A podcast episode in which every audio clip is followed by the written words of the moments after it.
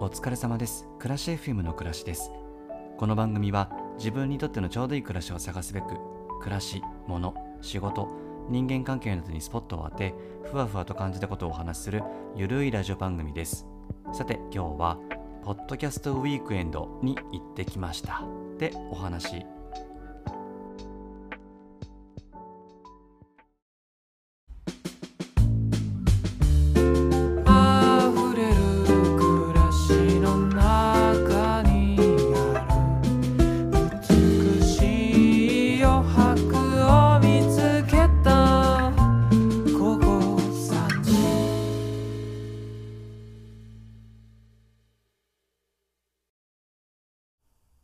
10月の1日土曜日下北沢にあるボーナストラックという会場で行われましたおしゃべりさんが集うマーケットポッドキャストウィークエンドへ参加してきました。人気ポッドキャスト番組さんの出展ブースがたくさんありましてお目当ての番組のポッドキャスターさんに会いに来たりとかお目当てのグッズをゲットするためにとかねたくさんの人でにぎわっていました。で僕は当日ベストオブベストっていう番組の片市くん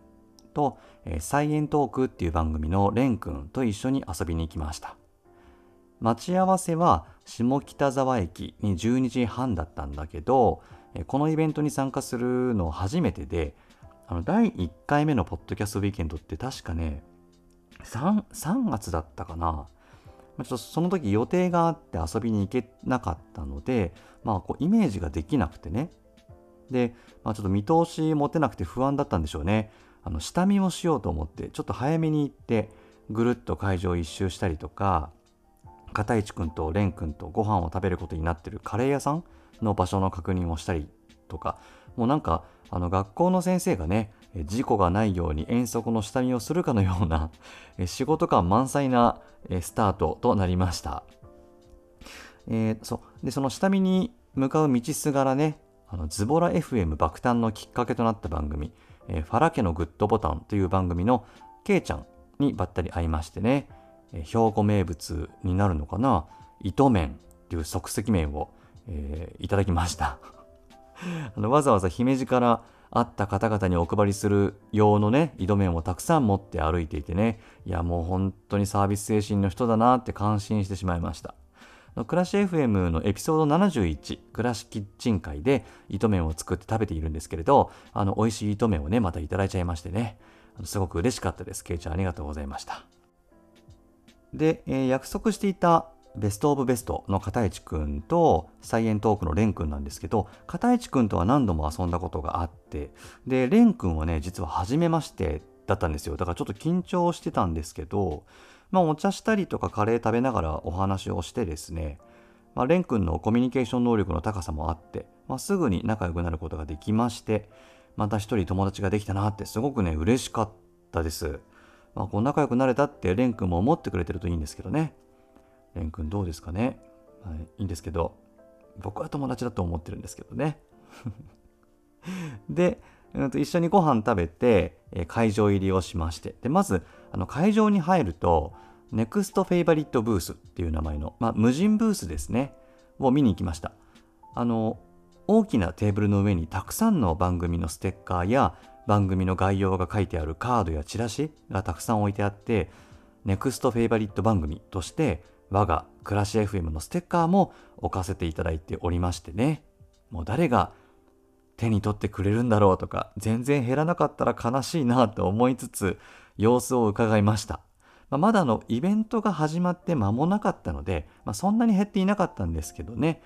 名だたる番組のグッズと一緒に暮らし FM のステッカーが置かれているっていうだけですごく嬉しかったです。で、えー無人ブースを見た後に、まあさらに奥の方にズイズイっと入っていきますと出展されている番組さんのブースがありまして、えー人気番組さんのブースの前だとね長蛇の列ができてまして日本のポッドキャストはまだまだこれからって言われてますけど好きな番組っていうかもうそれこそ推しですよね推し。推しとの交流とかグッズを求めて足を運ぶリスナーさんがこんなにたくさんいるんだなってびっくりしちゃいました。うん、で、えっ、と、ワインの輪っていう番組さんのブースでは、えー実際にワインを販売してましてね、一緒に回っていたレン君がワイン飲みたいっていうんで、まあ、僕もスパークリングワインをグラスでいただきました。屋外でねグラスでワイン飲むってなんかもうおしゃれだなーって思いながらね。いやもうそれだけでああ素敵な休日だなっていう気分をね味わえてよかったです。ワインもすごく美味しくてねなんかねあの僕お酒弱いんでああここでもうワインなんか飲んじゃったらこの後ぼんやりしちゃって楽しめなくなるかもなって思ったんですけどまああのきっとね気を張っていたんでしょうね。全然酔いませんでした。ちっとも。あの一人で行って飲んでたら多分ね酔ってましたねあれ。うん。でまあともかくワインはねすごく美味しくってもう飲みやすかったしねいや最高でした。詳しくないんですけど多分いいワインなんだろうなと思います。なんてワインだったかな聞いたんだけど忘れちゃったんだよな。こういうところこういうところがあるからこう全然ちゃんとレコメンドできない。ちょっとちゃんとメモっておけばよかったです。うん。で、えー会場をのんびり回ってるとね顔なじみのポッドキャスター仲間とたくさん遭遇しまして挨拶をしたり仲良くお話ししたりしてね過ごしたんですけどリスナーさんに声をかけていただいたっていうのもすごく嬉しくてねもう本当に嬉しくて。あの会場入りする前に片市くん蓮くんと待ち合わせした駅のスタバでもリスナーさんからお声かけいただいたんですよ。あのポッドキャスターさんはさ初めましてでも配信者さんだからお互いに声を知ってるし顔出ししてる方もいるからさ初めましてな感じにならないこともあるんですよ。でもリスナーさんは名前を存じ上げていてもあのツイッターとかでこうツリツイートしていただいたりとかしてね名前は存じ上げていても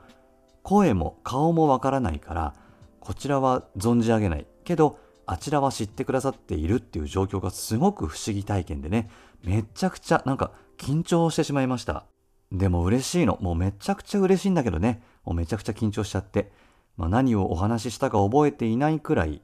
なんですよ。いやもうなんか言葉とか表情とか振る舞いに失礼がなかったかなって本当にちょっと心配してます。お声かけくださった方々あのなんか無礼がございましたらメッセージいただけますでしょうか？もう本当にあのちょっと失礼がなかったかっていうところだけはちょっと心配しています。いやでも本当にねお声かけありがとうございました。本当に嬉しかったです。面白かったのがねリスナーさんらしき女性2人組がねあのそばを僕の近くを通った時に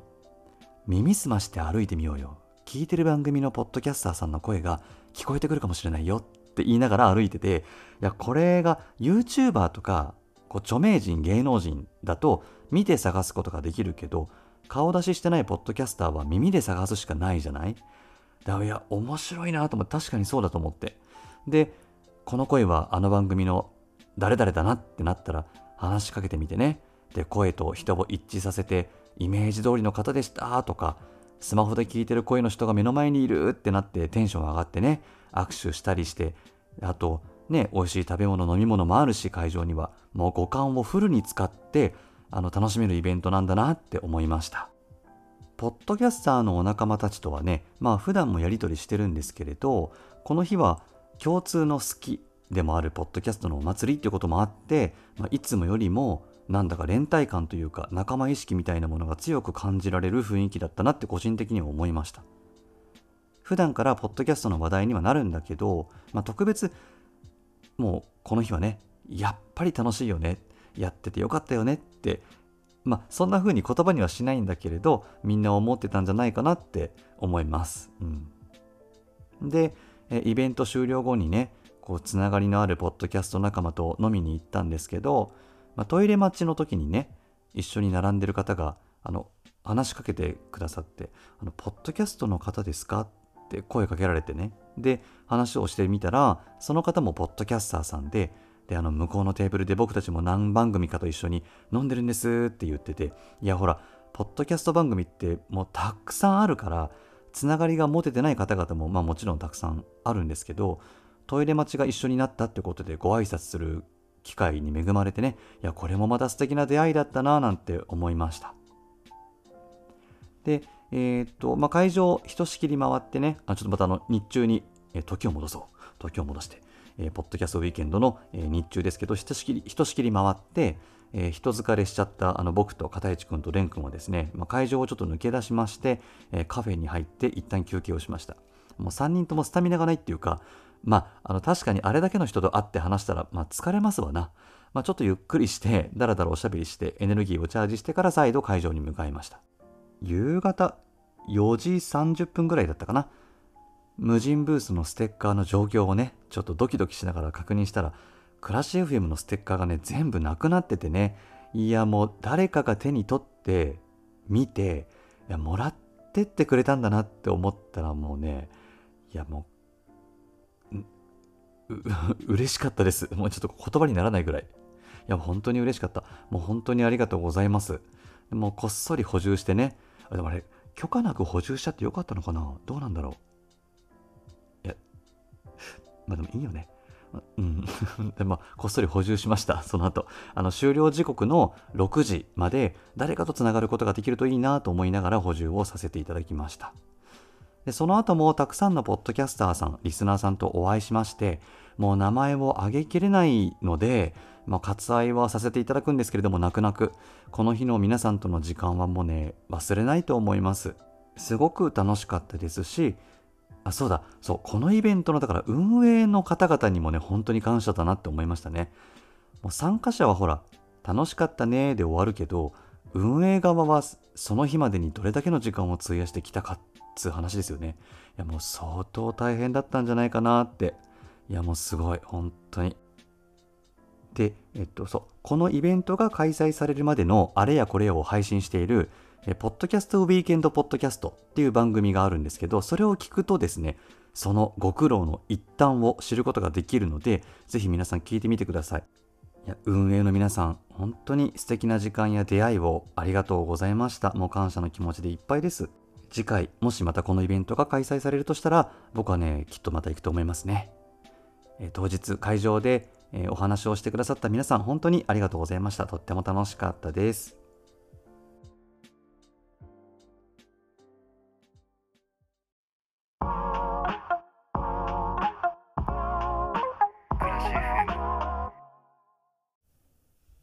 暮らし FM では暮らしの中で感じたこと疑問に思っていることを番組概要欄にあるお便りフォームからお寄せください。